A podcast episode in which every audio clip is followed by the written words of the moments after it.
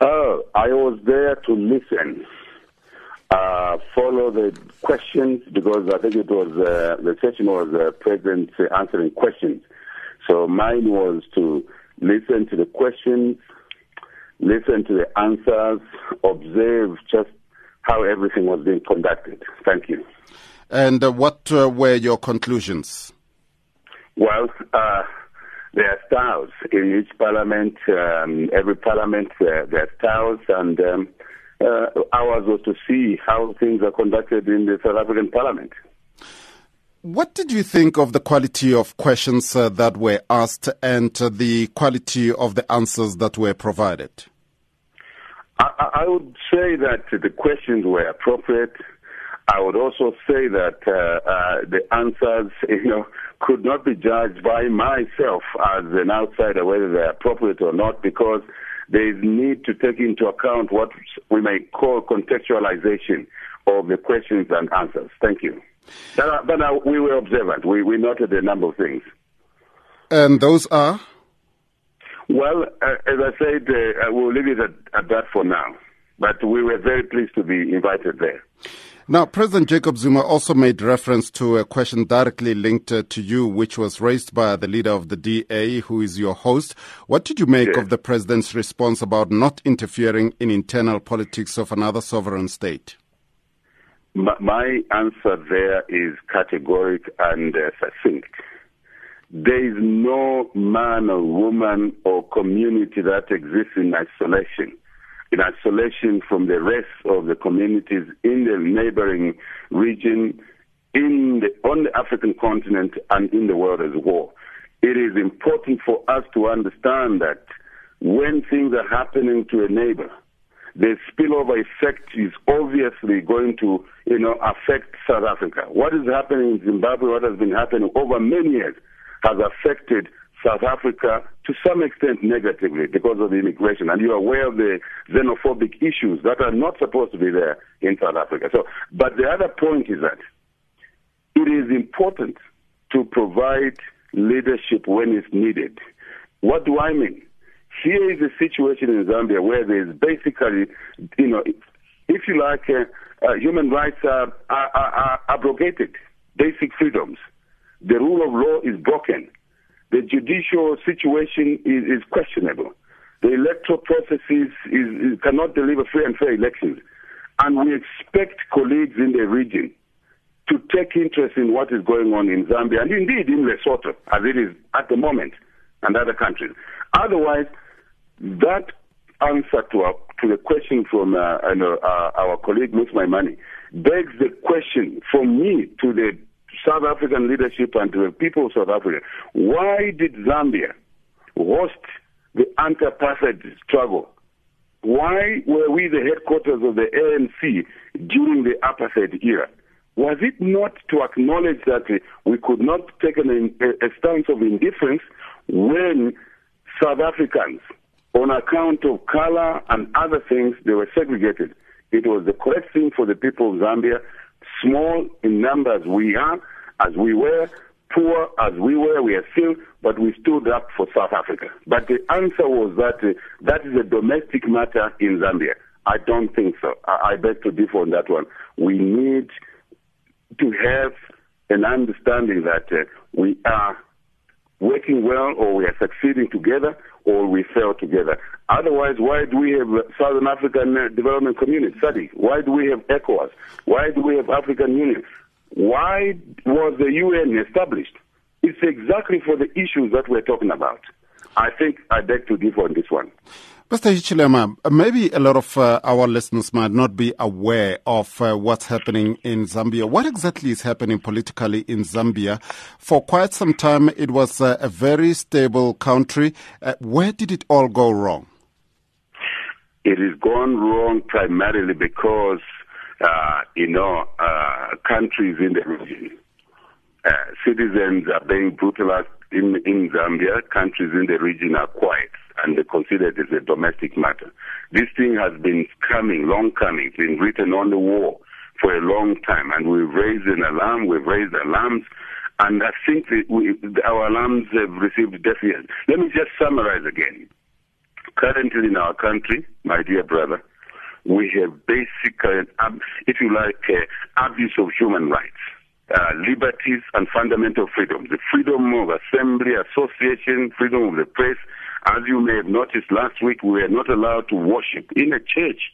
So we're losing the freedom of worship as well, and many others.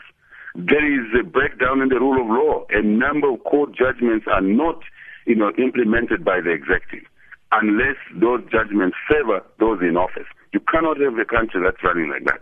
You have a situation where the criminal justice system is broken, simply broken, and citizens cannot enjoy or, you know, what we call innocency before proven guilty. It is the opposite in Zambia. You are guilty before you are proven innocent. That cannot be right.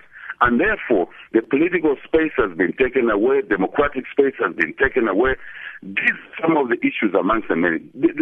For example, the parliament, we had 47 members of our party in parliament suspended because they did not want to listen to a speech of one person, the president then, and they got suspended. That is against the Commonwealth values and ethos. It is incorrect. And that's why South Africa must provide the leadership in the SADC region and in Africa and of course in the world. If we all behaved like that when there was apartheid in this country, Soweto massacre, how did the world go together? How did the small countries around the region which were independent, led, headquartered, led by Zambia, Tanzania, why did we come together? If we had said it is a domestic matter, let the South Africans, let the MK, let the local unions, let the mine workers union fight on their own, today apartheid would, would have still been there. And I think this is an indictment on all of us in the region, and I feel very strongly about it. And, I, and this is not to attack anybody. I have no right to attack anybody, but it's to to, to basically deal with issues as they are, mm. not you know uh, skating around issues. We cannot escape injustices in a neighboring country and say it's okay. Look at so look at Lesotho now, right? There was mayhem there. Elections are held. Someone moves in the, in Lesotho there and begins to do exactly what those that you know left office were doing against him.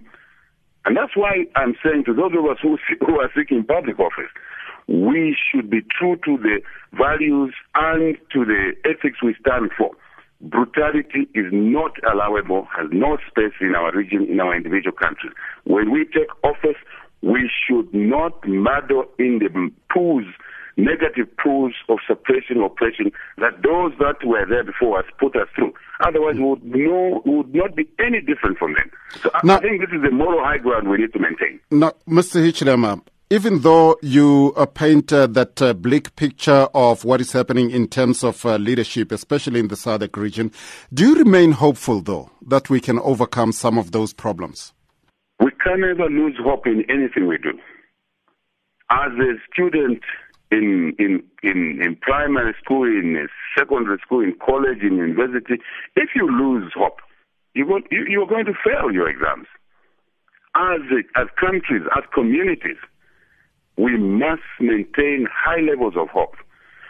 If we are let down by one or two individuals, and now as it may look like, a group of individuals colluding around in our region to suppress citizens, to deny economic space, to deny, if you like, uh, opportunity to earn income by way of jobs or entrepreneurship opportunities.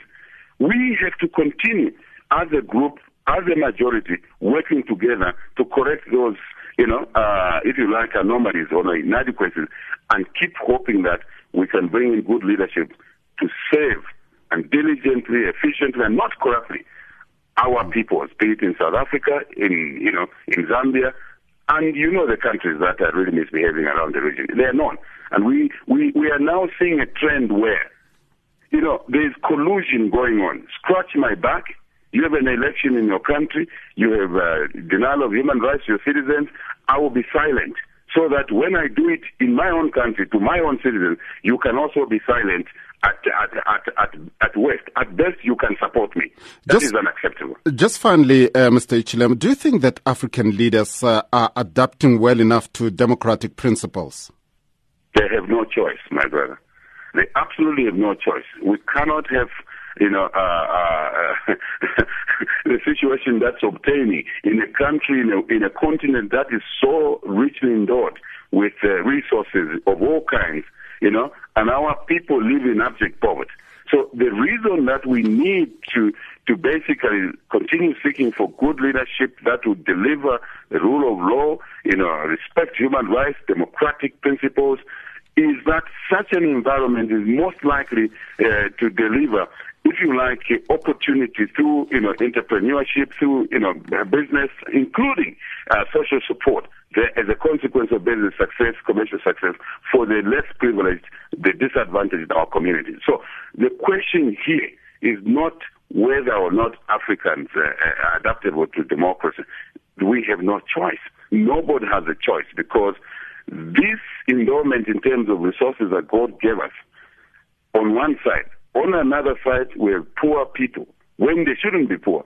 The missing link in here to connect the resource endowment and to uplift the living standards of our people is good quality leadership. That's the lever that we need. And it must not be negotiable in Zambia and elsewhere.